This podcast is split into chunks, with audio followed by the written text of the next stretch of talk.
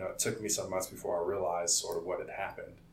Um, that you know, this kid, former foster kid from Compton, went on to conquer you know, one of the most difficult interviews in the world. Venters. That was the voice of Anthony Mays, Google software engineer. In today's episode, Anthony tells us about his journey from Compton, California to Google. And as they say, you can't be what you don't see. So I'm glad to share Anthony's story with you today. So please enjoy the rest of the episode.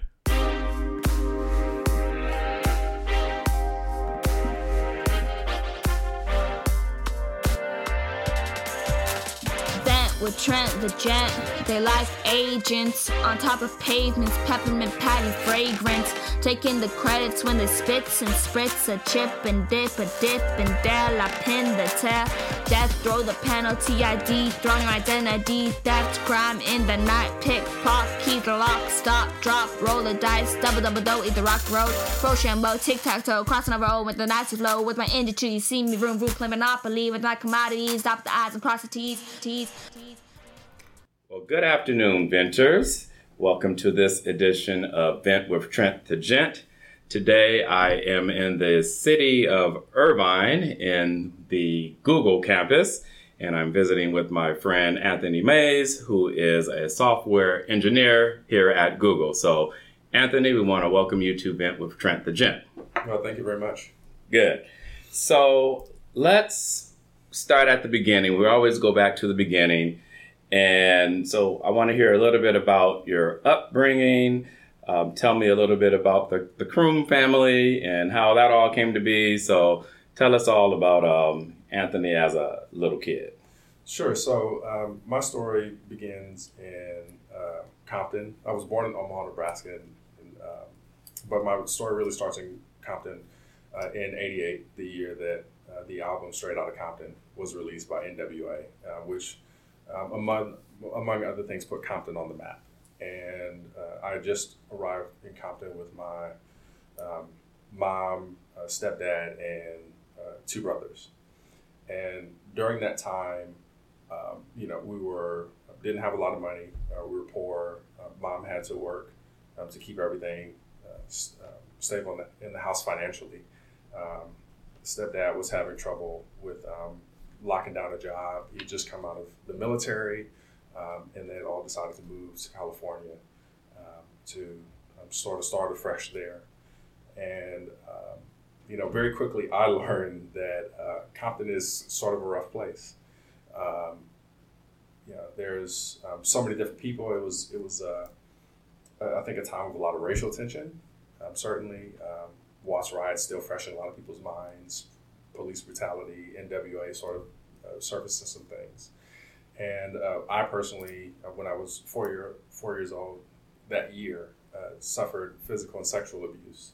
And uh, my teacher came to discover um, the physical abuse. Um, this, was my kindergarten teacher at the time, and called the police. The police came and picked me up.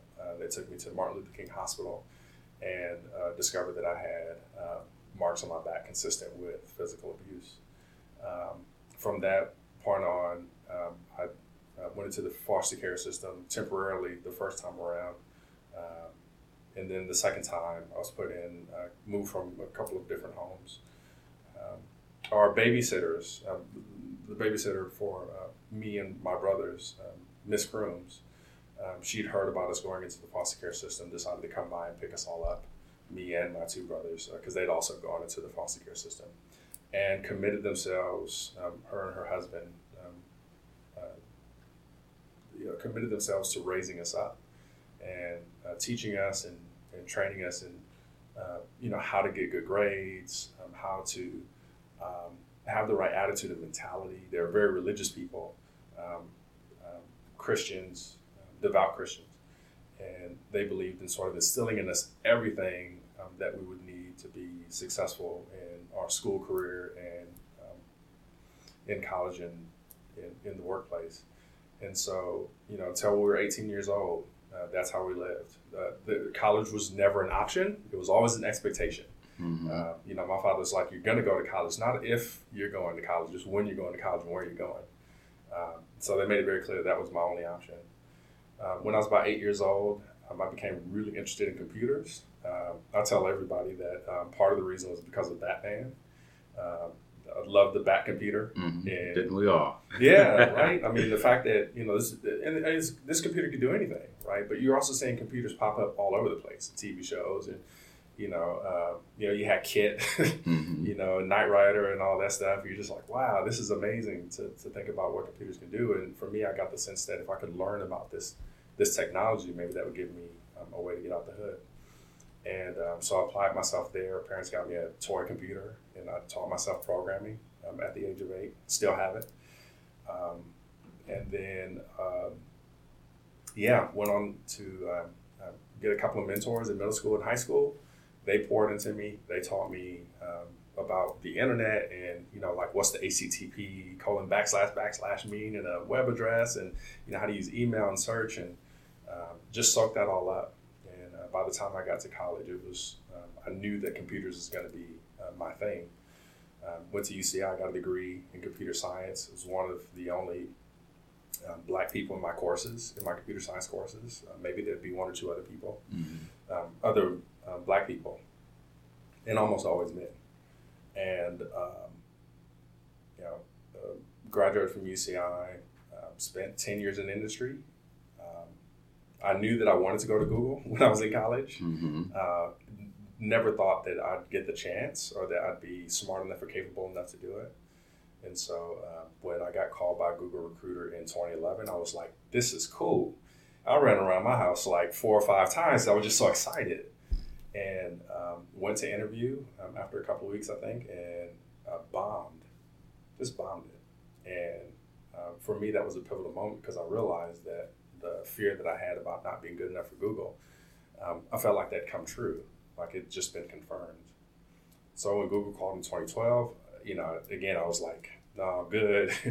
I'm cool. I got a job. You know, um, I'm not ready to go through it again. And then they called in 2013. I was like, okay, something's going on. Like, they've called me three times. I haven't applied even once. I need to do something about this. And so, um, uh, on my second attempt, studied, I worked as hard as I could to um, to make sure that I was understanding the material that I needed. You know, putting in three, four hours every single day um, on a whiteboard that I bought. Uh, I did this for a month and a half, and um, went in, did the interview, um, came to um, the Google campus, did another five with other Google engineers, and finally got in.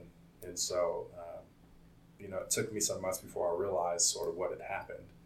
Um, that you know, this kid, former foster care from Compton, went on to conquer one of the most difficult interviews in the world uh, to become one of the select few to be uh, fortunate enough to be called a, a Googler. Yeah, it's amazing. So let's go back to the kindergarten teacher. Mm. Uh, Do you still keep in contact with that teacher no, by any chance? No, no, Or not at all. May, may be alive, may not be alive. Yeah, I don't know. Uh, and I've tried to do uh, some research to figure out uh, who it was, and um, Mhm. I think I have their name, but um, haven't seriously tried to track them. Yeah. Well, obviously you have access to make that happen if, if you needed to by working at Google. Um, so how did, is this a female teacher?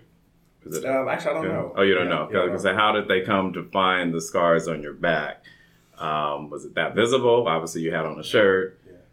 Yeah, I don't. I don't know um, how um, they dis- discovered it. Um, you know, and it's one of those things that I think about. Like, you know, Mhm. how did that actually happen? You know, was I scratching my back, touching it? Yeah. I don't know.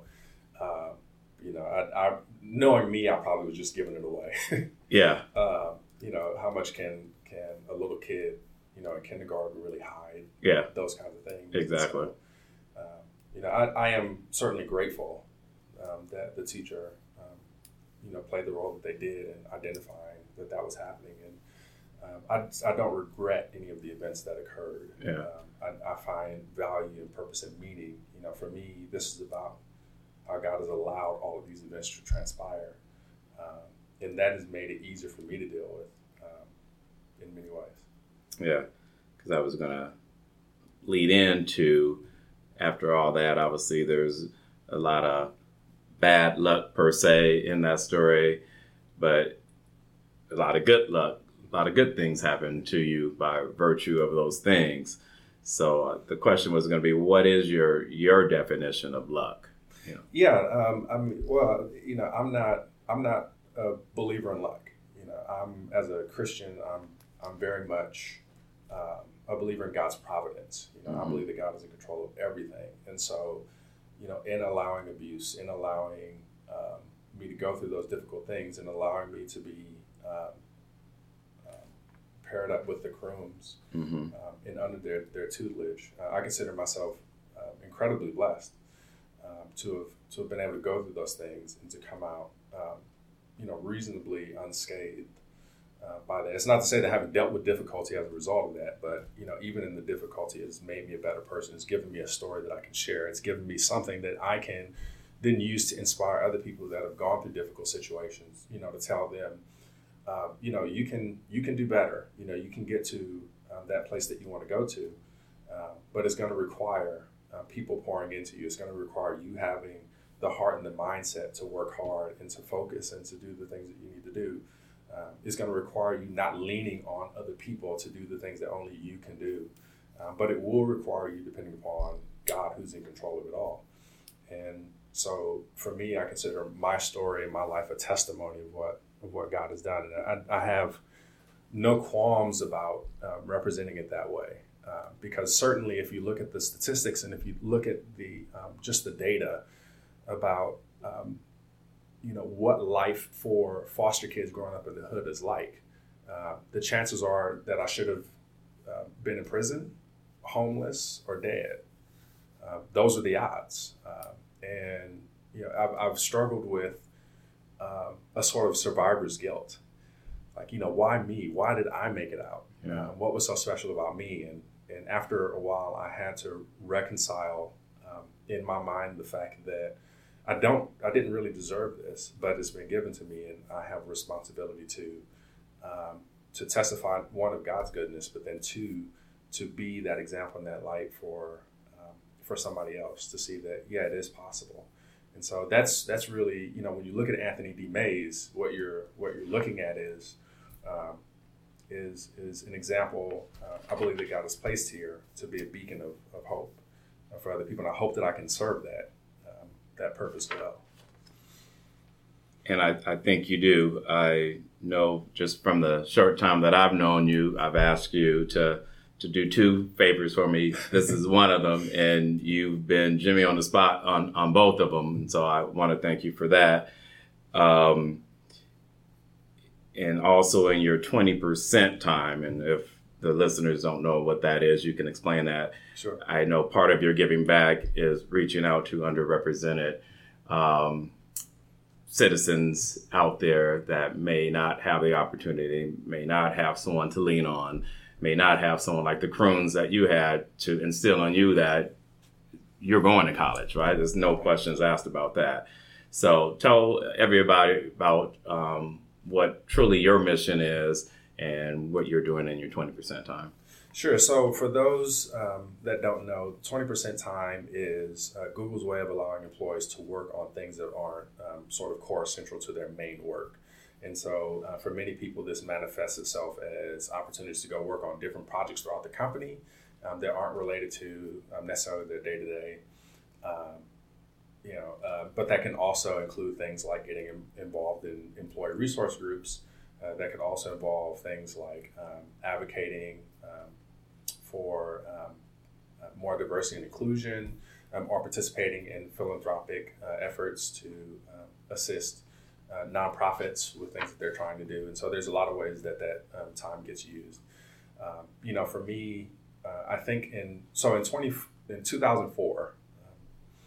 Google released their uh, diversity numbers for the first time. And I remember that once Google had done it, uh, there were a number of other companies that followed suit and did the same. This is um, sort of the beginning of um, sort of the age in which we live now, where uh, there's a lot of attention on diversity in Silicon Valley and um, and inclusiveness in tech.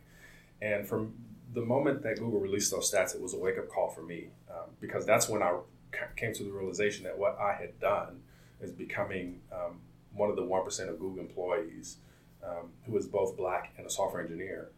Um, you know, that that woke me up to the fact that I'd done something um, pretty remarkable, um, but that also there was this big problem in tech that that would require people like me stepping up um, to to um, carry the banner and to you know really get Google's message out there that you know we want more inclusiveness, that we want more diversity, um, and I know that Google publicly in many different ways and shapes and forms has, has made it clear uh, what their intention is with regards to building a more uh, inclusive Silicon Valley. And so, and that's something that I can jive with. Um, I've been a beneficiary of that, um, of Google's efforts to make this company more inclusive. And I appreciate that. And it's not something I take lightly and take for granted. And now in that position, I know that I have a responsibility to pay it forward um, to, to um, the next generation mm-hmm. of young people that are getting into tech. And so that's that's how I choose to use that 20% time, that mechanism. And there are other mechanisms too um, that um, you know Google graciously allows me to use and take advantage of. And so um, you know these are important things, and I feel like um, you know I should take advantage of the opportunities while I can. Yeah. Where are some of the places, some of the training grounds where you are trying to locate some of these underrepresented individuals and you know where are you finding them and is there anything that you know the community as a whole should do to really bring these individuals to light how how how, how do we make it easier to, to find these students yeah no uh, i think that's a great question um, one way that i've seen it done is through um, through schools right um, there's and uh, you can even uh, see uh, through google's efforts um, attempts to reach out um, to the K through 12 community, you know, uh, to schools and programs that are working in that space, um, to reach kids in the classroom. You know, there's a fair number, even in Orange County. Um, if you look at some of the neighboring um, cities, there's school districts that have, you know, schools that have uh, a large percentage of students that are, you know, on the free lunch program, right? And so um, those are potential places where um, you know we can sort of find and identify children that are uh, that may be uh, struggling and may not have the same opportunities that others have. Um, you know, I imagine there's uh, other avenues outside of that. I mean, me personally, I've um, I've had a heart to go back to Compton, As a matter of fact, there's um, I'm planning on going to uh, school district meeting in December. you know, and talk to kids there just to show them, hey, I'm here. I'm, I'm I, I want to be helpful to you. Let me know. Um, and so uh, there's been that. Um, I've also been interested in reaching into other places. So, for instance, um, uh, reaching into barbershops, right? Um, like in the black community, the barbershop mm-hmm. is an institution. The beauty, the, you know, the beauty um, salon is an institution. It's not just a place that you go from time to time. And I think it's amazing how, um, you know, people that and friends that I have that, that aren't black, you know, they sort of get surprised by like the the importance of that um, that institution in uh, in the community. But you know, I think that um, you know tech companies should be looking at barbershops and beauty salons, you know, to go sort of meet the community where they are. Uh, you know, I'm also not opposed to working with churches. Uh, you know, uh, in, in um, you know trying to partner with them in some places um, to you know get the message out that tech is the place to be. Um, also, there's um, uh, where else?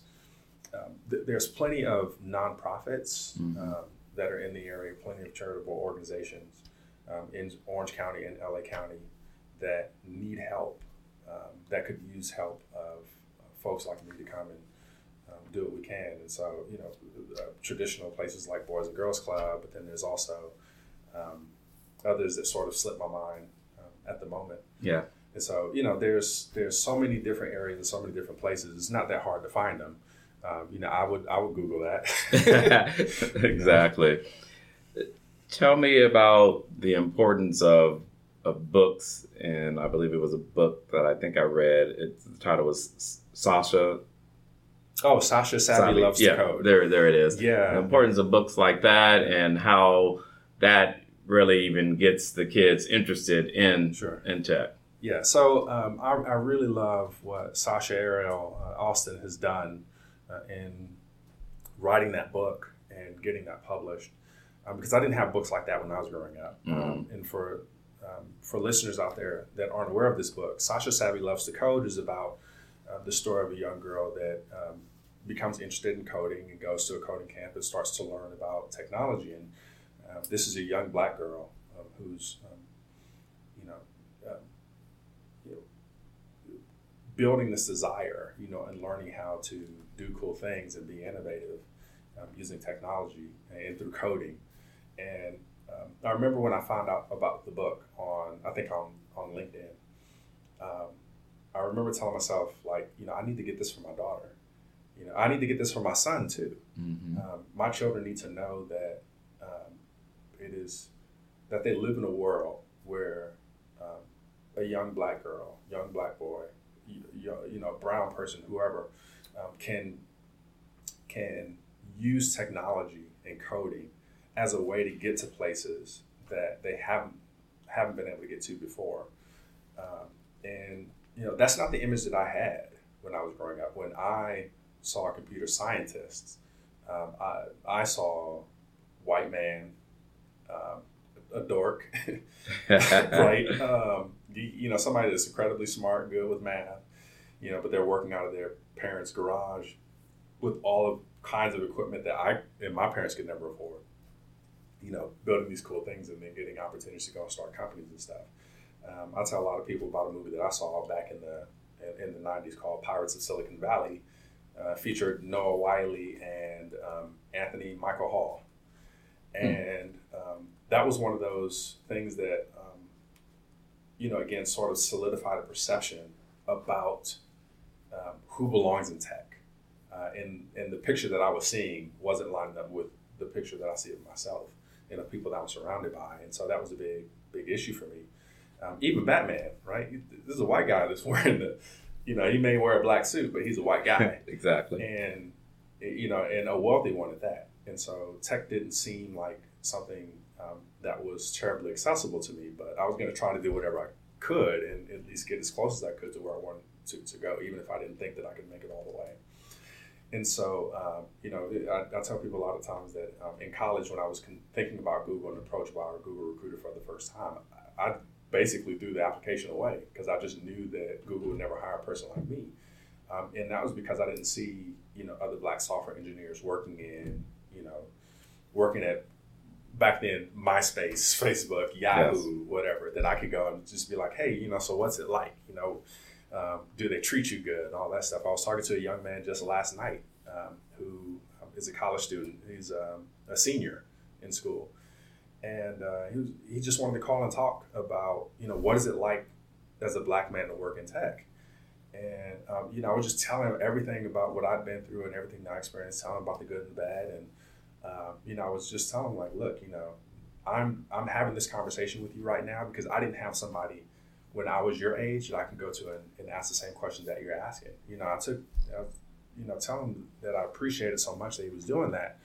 Um, and so, you know, books like Sasha Savvy Loves to Code, um, I think, are important for that reason because just being able to see the image um, of someone who looks like you, maybe even thinks like you, maybe has a, a background in the culture like yours, seeing them do something um, that maybe you haven't seen them do before gives gives you faith that you can do the same thing. Um, the old adage in the industry is is you know you can't be what you can't see, Yeah. and um, you know I think that generally um, there's some truth to that, um, and um, I think the you know her book and, and hopefully other books that will come out too um, will will help to change those perceptions. And, and this is not just a problem in the literary world right? It's a it's an issue in television media movies um, the news even you know how these things are reported. Yes. um, you know we really need to broaden the perception of, of computer scientists you know who they are and how they work. Um, and I'm appreciative that at Google I've, I've seen you know, a great um, amount of diversity, um, and have been able to um, enjoy that, you know, in, in the interactions I've had with my peers and the people that, that I work with. Obviously, you have some pretty good habits. What would you say would be your, your best habit, and, and how did you develop that habit? That's a that's a that's a really good question. Um, my best habit, uh, you know, I think one of my one of the things that I appreciate just about how I work and, and, how I think is that I, I, I have a lot of fear and apprehension, um, and and fear isn't always bad, right? Um, fear serves its purpose in our in our lives. It prevents us from doing stupid things that would get us killed. Uh, it causes us to think twice about where we're going and, and, what we're doing and how we're doing it. Um, so I, I, think fear has always been an important mechanism for me. Uh, fear has also been one of those things to sort of help keep me humble um, too. And, and I'm not saying I'm the most humble person in the world, but it's something that I strive for because I'm always looking at myself and thinking, you know, am I where I need to be? Uh, am I am I close enough to that? You know, and I, I sort of fear in a good way, failing and not doing what um, I've been called to do, and um, in the interest of not failing, uh, in the interest of honoring the sacrifice and the time that so many have poured into me, um, I want to make sure that I do good work and, and, that I represent my community well and that I represent my family well and that I represent, most importantly, God well.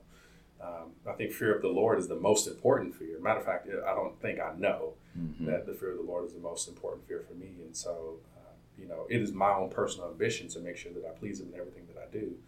Um, but, you know, moreover and, and beyond beyond that, you know, I want to make sure that um, the people that I work with, you know, that they um, that I have their respect. Um, I want to make sure that you know I'm doing right by you know the friends, family, um, whatever that that have helped me to get this far. And so um, I, I, think that that's it's not a bad thing to, to have that fear and to hold on to that fear um, and to constantly be thinking about how I can um, do the right thing by the people that uh, I've benefited from. So yeah, I, I, don't I don't know um, how well you can call that a habit, uh, but it's certainly um, one of those things that you know every day I'm thinking about, am I where I need to be? Mm-hmm. Um, and, and constantly assessing that. Good. So, growing up in Compton, seeing the things that you have seen, um, and going through the things that you've gone through, what has been the worst thought that you've ever had? Mm. If you can recall that the worst thought that I think that I've ever had is that I'm going to um, that one day I'm just going to blow up and lose it all. Uh, what I mean by that, um, sort of unbeknownst to me in the earlier years of my life, I had a lot of anger pent up over um, what had happened, and it wasn't um, ever something that I really acknowledged. Um, and I sort of remember when I was, um, again, four years old, this moment where I had this rage about everything that was happening, and I made the conscious decision to myself to just push it down. And uh, that that moment was very, um, very interesting for me because um, you know I decided like I wasn't going to let anybody ever see me cry again. Hmm. Um, like I, what I, I, was gonna at least own that part of me. Like I wasn't gonna let anybody take that away from me. I didn't want anybody to see me cry. I wanted, I wanted to, I wanted everybody to know that I was fine, that I was okay, that this wasn't gonna destroy me and take me out. And there's sort of a, a, a pride and a hubris there. I think that that isn't good, um, and that caused me to really focus on. I think for a lot of my life, just trying to you know, prove how much better I was than my parents. Um, but you know, because I got so good at suppressing things and putting things down, um, that meant I took a lot of bad stuff, and instead of like dealing with them in the right way, you know, I um, just kept just sort of packing it into a ball, packing it into a ball, and I knew that one day that would just explode if I just kept doing that. If I didn't figure out a way to deal with it. And, um, and one day, um, you know, in my later years, that that did happen. You know, I just blew up, and it wasn't a pretty sight. Um, unfortunately, my wife was was there and very supportive of me um, in, in helping me to get through that, and sort certainly relying upon scripture and faith. Um, you know, was paramount to that. But uh, you know, when when you grow up in the circumstances that that I've grown up in, you know, there's you're, you're sort of left with this ticking time bomb. And you just never know when it's going to go off. I imagine a lot of people uh, feel like that, you know, with all of the stuff that's going on and happening in America right now, particularly for, for black people and, and even for brown people. It's just, you know, so much of, so much you know, stress and so much pressure from society to be a certain way, to do a certain thing, to respond um, um, to to these things that are happening, and uh, you know, I think for particularly for people of color, every day is like I'm just trying to like not tell everybody how I really feel. Yeah. right? Yeah. You know, I'm, I'm I'm trying as much as possible to just do my job or to live my life, um, and uh, you know, without without sort of exploding. And so for me, um, that was that was one of the things. And you know, I'm sort of glad that I did have the moment where I was able to, you know, finally acknowledge a lot of the hurt and the pain and the anger that I had, um, so that I could properly deal with it. And, and I feel like now I've come to terms with those things.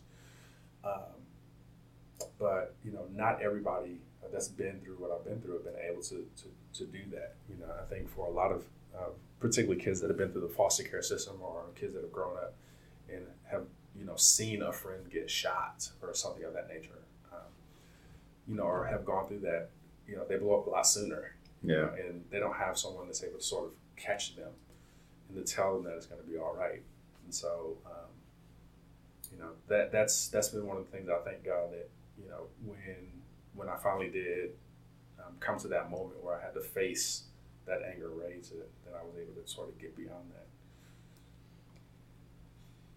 So you mentioned just doing your job, doing your job well, meeting expectations, exceeding expectations, just walking around the campus. Right. I, once I was when I was here before, someone referred to you as the mayor of Google. so so obviously you're very well liked around here. So how do you go about building rapport with people, and how did you? Once again, that must be some type of skill that you innately have, or is it something that you had to develop? And so, how do you get people to buy into your vision and to, um, you know, the way that Anthony Mays does things? Uh, that's a great question, and and uh, I'll, I'll make sure to clarify that um, you know in the Google Irvine office, right? I, I might be considered the mayor of Google Irvine. There we I, I doubt there's many people that know uh, who I am outside of uh, outside of this office, but you know one of the things that's always been important. so I, I learned this from my father. Um, and by, fa- by father, I mean my foster father, because Okay. for me, he's the only father that I ever had, other than other than God the Father. But um, you know, my my father was so important in terms of shaping the man that I am. You know, as one might expect. Uh, you know, he he comes from the Midwest. He was born in Oklahoma, and um, you know, grew up in the small town of Atoka. Came out to California when he was 17 years old. Um, um, yeah, I think he was 17 years old. He met me. He was 16, but uh, he. You know, he's always had sort of like that small town personality. You, you can strike up a conversation with anyone. Very pleasant, very opinionated. You know, so he can have uh, pretty strong opinions. Very thoughtful, all that stuff. But he just had this great ability to make friends uh, and to be friendly with anyone. And I always admired that about him. And it's one of those things I began to emulate as an adult. I later learned that it was very, very important for me in my career to build a good rapport with people that I worked with. And um, one of the other things that that makes that interesting is that I've always grown up understanding something called the black tax, right? So for listeners that may not understand what the black tax is, um, um, black people in America generally understand that um, due to things like systematic discrimination and bias, uh, you have to work twice as hard as someone who's non-black to get just as far. Um, is generally the idea, and I knew that I was going to have to not just be mediocre, not just be, you know, not just meet expectations as you uh, so eloquently put it, but exceed in every possible way. Uh, because if, so, if, if someone was going to criticize me in one area, I wanted to make sure that the deck was stacked in my favor as much as possible. And so, you know, I wanted to make sure that I knew as many people as I could, and that many people, uh, and that many people knew my name and knew who I was and knew what I was about.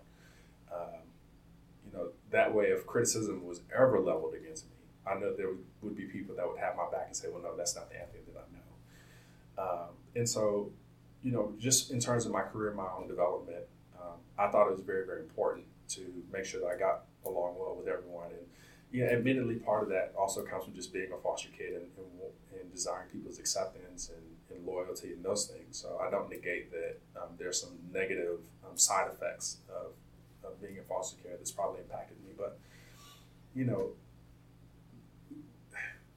there's, I, I, I know that um, it has been helpful to me um, to lean on other people and, and to, you know, to be able to ask for help or have conversation, just whatever, um, or to be able to help them out, to serve them.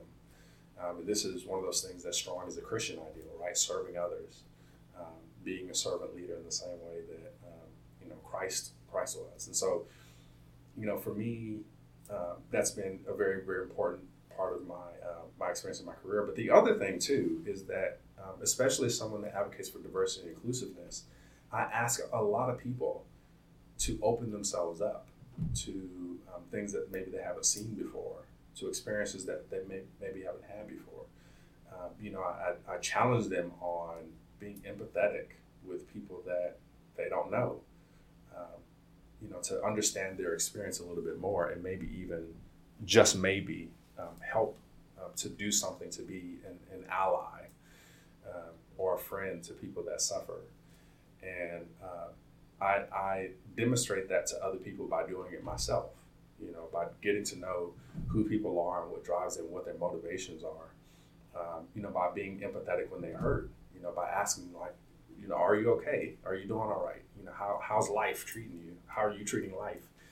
Um, you know, uh, I want to, at the end of the day, be able to say, okay, just as I'm working with you and, and, you know, just as I've hopefully been a decent friend, you know, pay that forward to somebody else, you know, and be a decent friend. Try to understand um, what makes them tick. You know, if they're having a bad day, uh, demonstrate the understanding required to slow down and, and just be considerate of that. And, you know, I, I think the empathy is a really, really important part of what makes people that get involved in this work tick. Because, um, you know, when you see people hurting, hopefully you struggle with that and you want to do something to help them not hurt. Um, and uh, and so for, for me, it's very important to live that out, um, you know, in the workplace, just as it, just as it is in my personal life. Yeah, I'm glad that um, you said all that because I was gonna before the end of today, I was gonna invite you to something else that has a lot to do with that. Um, I started a race, well, me and a friend, we started a race relations coalition. Mm-hmm. It's called Black and White for Right and it's in line with everything that you said. It resonates totally with me. So I definitely want to get you in that room, and so we'll we'll talk about that offline. Oh. Uh, so let's get into a, a, segment that we always do. We're going to run out of time here soon, so I got to do some of the regular segments that we do. So this one we call it Invent with Trent the Gent, and so right. simply in your mind's eye, what's the best invention of all time? and why? Oh, the best invention of all mm-hmm. time. Mm-hmm. Uh, my, uh, I think that um, for me it would be the printing press. Okay. I think it would be the printing press um, because, you know, and one of the most, a, a lot of people um, sort of forget that one of the first things, um, one of the first books that went into um, the um, into wide circulation as a result of the printing press was the Bible and as, as a Christian that um, you know that sees the importance of, of Scripture in my own life and in the life of others, um, being able to, to see more Bibles has been hugely important. Um, you know, critical and necessary. Um, that's the Christian, definitely the Christian me, uh, for sure. But you know, but other than that, I mean, books have played such an important role in society. Um, I'm a big believer in um, learning from the lives of others, right, and seeing the wisdom in, in their experiences and, and the lessons. And certainly, some of the early abolitionists, you know, they wrote. Uh, I think if, if if you're going to be important in the world, you got to write. You have to, um, because that's how the ideas and the things that are important to remember. That's how they're maintained from generation to generation. So, um, and I think that the, the printing press has been, you know, it's one of those things that just um, that you know you sort of imagine what the world would be like Mm-hmm. um, if we didn't have the access to information that the printing press allowed. You know, and it's sort of one of those things. Is you know, just like the internet, right? Um, you know, which um, has the same had the same kind of exponential impact Yeah. on the way the information is traded Yeah. and understood. That's interesting. I never thought about it like that. That leads me into um, this question, and it'll make sense after I ask the question. Right. But so, if someone shook you in the middle of the night and woke you up and asked you what you are or who are you, what would you say? And so, this is relevant because Woody Allen, um, he answered a writer. So when you said you know everyone should write, um, so how how would you answer that question? Oh, somebody shook me in the middle of, the Mhm. night. Um, So what are you? I'd be like, I'm asleep. So that's what I'm asleep. That's what I am. Uh, Get away from me. Um, one thought that has one sort of weird. I've always sort of described myself like imagine myself in, introducing me to other people. Um, and one thought that has always um, been in my mind is, you know, I'm a software engineer at Google for the glory of God.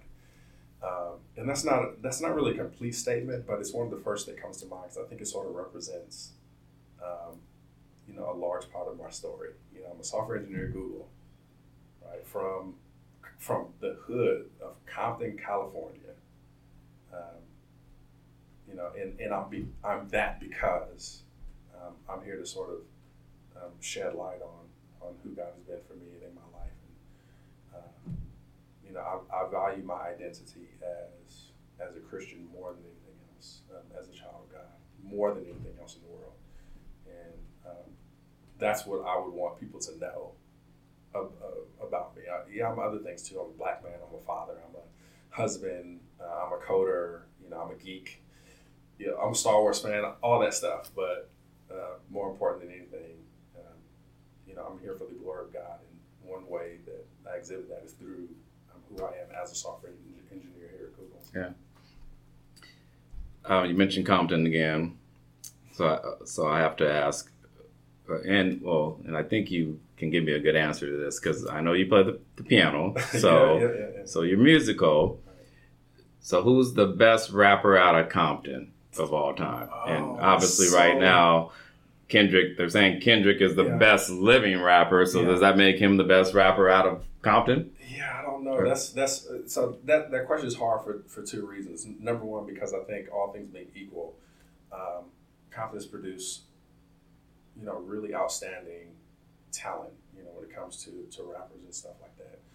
Um, so I, I think that's the first reason. That's pretty obvious. But the second reason is because I'm not a big fan of rap music. I'm not even a big. I've, I've, I've never really been a fan of, of gangster rap either. Um, you know, I think there's a lot of bad stuff that comes over that that that medium and you know that that thing. So you know, I certainly respect um, uh, Kendrick Lamar and some of the things that he's tried to um, expose and talk about through his music. I think that there's um, some maturity there uh, for sure, but um, you know, there's other things where I'm just like, ah, I'm not, I'm not a big fan of this. I don't think it's the way that, that we need to talk about the problems that are happening in our community. Um, but you know, I, I imagine that if I were uh, a fan of, of that kind of hip hop, um, he'd probably he'd probably top my list nowadays. Really? Yeah, I, I think so. Let's get in really quick another segment that we always do, and that's the fill in the blank segment. So I can't leave that one out. So Oh, wow. I'm gonna and they're Making easy. difficult, I, I know everyone always gets nervous at this one, but this is probably the easiest part of, of all. All right, gotcha. Um, so you just fill in the blank. So don't stop blank. Having faith. Don't stop having faith. And of course, I always let you expound on that a little bit. uh, I, I, faith is a very, very important um, muscle of the um, of the human person, and I, I, believe that God grants us at least a measure of faith. Um, you know, and and I think that the more that you exercise that, the more that you learn about um, what's really going on. And you know, in order for me to do what I do, I have to be a big believer that um, you know that what I do will be impactful, even though I may not see the reality of that. Just like my ancestors worked very hard for me to sit where I am, even though they don't see me sitting here. And so it's the same thing for me. Um, you know, and hopefully that's an encouragement to somebody that's out there grinding for change that don't see that doesn't see the change that they see. Yeah. Second one, you can blank. You can survive a lot. you can survive a lot, uh, and I'm uh, again, I'm certainly a uh, testament of that. Um, one, that's one of the things I appreciate about. I've never been in the military. I've heard a lot about it, and one of the things that I know that being in the military teaches you is that you can do more than you thought that you could. You can survive a lot more than you, just when you think that you know your, your mind is telling you to give up. You can press a little bit harder and make it a little bit farther. Um, and yeah, I, I, think that's uh, yeah. one of those things I believe in. Yeah. Third one, conversations are blank. Crucial. Conversations are crucial. Um, you gotta. So much happens when two people from different backgrounds, different mindsets come together um, to, to, reason amongst themselves, um, to dream together. You know, so um, and so much of the, I guess, animosity and social um, ill that we deal with nowadays um, could at least be mitigated by meaningful conversation, not shallow conversation. I don't mean, you know, just cracking jokes. I mean, like really getting deep in and saying, yes. you know, how can we help one another? What can we do to build a better, better world? I'm going to wrap up soon here I have to ask you this question though. Oh, oh, yeah, another one that I always do, and I need to keep this streak going too. Are you left-handed or right-handed? Right-handed. Right-handed. Usually, it's been right-handed. I, I, don't know. I attract right-handers for some reason. Then the follow-up question to that: Do you feel that you're left brain or right brain, that's especially good, in, in the tech? Yeah, that's area. a good question. Um, I would like to think that I'm both. I would okay. like to think that I'm both. Um, again, I'm, I'm a musician you know, I, I am. I, I love music. I love making music. Um, I, I, appreciate the art uh, of, of, that process, but I also appreciate the art in computer science. And a lot of, not a lot of people understand that coding is not a purely mathematical exercise with uh, uh, with, with a predetermined output. Um, there's a lot of art involved in this, of looking at a problem and figuring out, okay, there's a thousand different ways to solve it. Which one should I go with and use? And so, um, you know, I appreciate. It. And then, of course, again, there's the sort of the logical way of breaking things into parts and um, in, into smaller problems and attacking that one by one and having a planning strategy. Um, I love all that too. So I'm gonna say I'm left and right brain. Okay, good. and most answer that way too. So it's so it's really funny, and it's and I believe most people probably are that way and not to get too political, sure, I think sure. most people, right? Are you right or are you left? I think most people are probably moderate, somewhere in the middle. And so it's weird that we have all this divisiveness yeah. when we're all pretty similar. So it's it's just. Well, and I'll, I'll say this: uh, I'm I'm definitely to the right politically mm-hmm. when it comes to. Um, the truth. I mean, I'm, I'm not shy in saying that I believe in absolute truth. I believe there's just right and wrong, and there's no middle ground there. There's no in the middle. Mm-hmm. You don't get to wedge yourself between some of these um, these things that um, are, um, I think, well defined as being honest and true and right.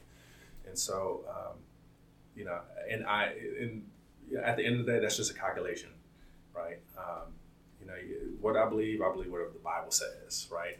I believe that discrimination is wrong. I believe, uh, well, I'm sorry, I believe that um, that racial discrimination on the basis of someone's skin color is certainly wrong, um, you know, and unjustified. And so, you know, the, there are a lot of things in which I take a strong stance, and um, there's there's no liberal interpretation to be had. Yeah. as far as say I'm gonna phrase this one. You weren't athletic as a kid either, right? no, no, okay.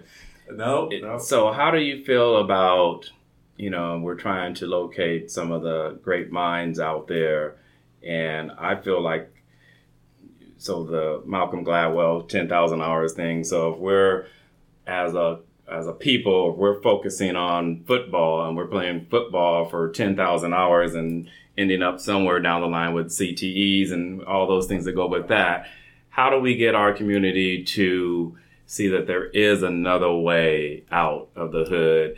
We just have to practice on a different area, which would be mathematics and um, and what have sciences, as opposed to in athletics. How, how, how do we affect that type of change in our community? So it I, it definitely requires um, folks like me stepping up to say, I'm an example. Like I know that you can do this because I've done this. Um, you know, I, I, tell people all the time, like I'm not the, the the smartest or the brightest. I don't even consider that self myself um, much smarter, any smarter than the peers that I work with. Uh, but I can tell you that I was willing to work harder than anybody else. Um, I, I made sure of that. I was going to be work harder than anybody else to get where I wanted to get. Um, and you know that manifested in the way that I studied and prepared for the Google interview. You know, a month and a half, three, four hours a day on the bus, on the train, working this out. Back when I was in high school, I would ride my bike from where I lived to Cal State University Dominguez Hills, which was some miles away. You know, in the summertime when I could have just been chilling, I'm trying to get better um, at at this craft. And uh, you know, when I was in industry, you know, I would come home after a long day of work, start coding some more, start trying to learn more technologies, and just build build out uh, my capabilities. And so, um, you know, I've, I've I've done it, and I can tell the people, you know, I can tell the youth of tomorrow, like, yeah, you can do this too, and it's going to require some sacrifice, but here's what's waiting for you if you go through that. And so, we need more mentors stepping up, uh, being able to show them the right direction. Um, you know, and perhaps one day um, society will appreciate the programmers as much as they do the star athletes. Um, you know, certainly um, nowadays programmers are, are rock stars compared to, you know, um, how they um, used to be sort of perceived. And so we'll see what the future holds. Um, you know, yeah. I'm, pretty sure the number of CTEs on in this industry aren't aren't uh, terribly high. Not terribly high at all not hitting your head up against the wall, literally. yeah, you might do it for other reasons, but certainly not because a you know 300, 400 pound dude is charging at you. exactly. Let's, and at the very end, we're going to give everybody a chance to get a hold of you and um, any social media platforms and things sure. of that nature. Let's tackle this question. So, the billionaire tech titan Elon Musk said, and this is a quote the global race for artificial intelligence will cause World War III, and the governments will take the technology at gunpoint if necessary. So he also said that artificial intelligence is a fundamental risk to the existence of human civilization that poses vastly more risks than even North Korea. So, what do you make of that statement? And is it warranted? Is it irresponsible? Um, what is really your feelings on artificial intelligence and where we're going with that? So, uh, me personally, I'll say that, uh, I surprised a ton of people with this, but you know, I believe that people are just bad, just bad to the core, uh, and we do everything that we can to restrain our evil. And so, um, it, if if there is some evil to be done, some bad to do, uh, we will find a way to do it. Period. Uh, that's just how the human race works. Um, so I, I, wouldn't be surprised if you know, you know we take um, technology the same way that we're doing it right now and go and um, do a lot of horrible and awful things. Matter of fact, that's exactly what we do today. Um, we use the internet to do some very mean, divisive things, and and it's unfortunate. And um, one of the things that's um, I think a challenge for Google in particular is that um, sometimes you end up surfacing that evil and that ugliness, and it comes out, and we see it, and we have to confront it you know, I think, however, with all that said, that there's been um, a lot of a, a lot of um, sort of uh, alarm bell ringing um, in some ways is good. We do need to be thinking about like how can this be used for bad and how can we get ahead of that. So I think that, that that's important to do, but I think it's also important to say that there are a lot of people that are interested in seeing technology used in a responsible way um, and in a way that's going to be productive for mankind and for society. Um, the reality is that no matter what we're talking about, whether it's technology, whether it's finance, whatever, there's going to be good and there's also going to be bad. Um, you know, I think that as an example, um, not to draw any undue comparisons here, but with, um, um, you know, the, you know, there's a lot of talk about the financial instruments that were um, sort of invented to, that then allowed something like the financial crisis in 2008 to happen. Um, I'm not doubting that there are probably some people that looked at that and thought, hey, you know, this is, you know, there's some good ideas here. There's some good things that can happen. They can enable people to do things they weren't able to do before. But then there was also some other people that was just like, well, I can use all those instruments to make a ton of money and defraud, you know, all these other people. And so, you know, unfortunately, that's what happens. And I think the same thing is true of tech. And uh, it is our responsibility, it's my responsibility as a software engineer to be thinking about how technology will be used and and how I can have a positive impact and not a negative one. And so, um, you know, that's that's my general thought on it. And I, yeah. I think that um, Google's and Google companies like Google and others would agree. Uh, particularly Google, you know, one of the things that I think is still important for our culture is don't be evil. um, and I've been here for um, over three years, three and a half years now. Um, I believe that um, this company lives by that. You know, not everybody agrees, but that's just my yeah. my two cents. Last question before we give them um, the platforms to find you. Right. If if they were to, by happenstance, run out into you in, in, public, where are some of the places that you hang out that the listeners might run into you? Well, I mean, I really like my Google office. So you got everything here, right? Yeah, yeah. I mean, I got you know breakfast, lunch, snacks, games, all this other kind of stuff, and you know, as well as the fun work that I get to do in the day to day. You know, I like pho, so you might find me at a local pho spot. What's your uh, What's your favorite pho spot? Uh, there's one right around the corner from me where I live. Um, I can't remember the name of it. I just know it's around the corner. Okay. I can go there whenever I want to. So, all right. Well, I'll uh, get that one for you offline too, because I'm looking for a good pho restaurant. Yeah, I feel you. Yeah. but I mean, other than that, I mean, Saturdays and Sundays, uh, I spend quite a bit of time at um, my local uh, church fellowship in Long Beach, um, Grace Community Church um, of Long Beach. Um, know, I'm, I'm uh, a great community of folks that are there. Mm-hmm. So, you know, I try to serve as I can. Okay, um, and I'm sure you guys are opening it up to listeners as they want to come and check out Grace, right? Yeah, like I said, yeah. go and Google it. Uh, good. Figure out exactly where we are. All right, so social platforms. How could they reach you? Twitter, whatever it is. Sure, sure. So I'm at Anthony D Mays in all the places, and that's D is in uh, Dwayne, my middle name, Anthony D Mays uh, I'm on uh, Twitter. I'm on Facebook. I'm on Instagram. All those places. Uh, my website is at anthonydmays.com.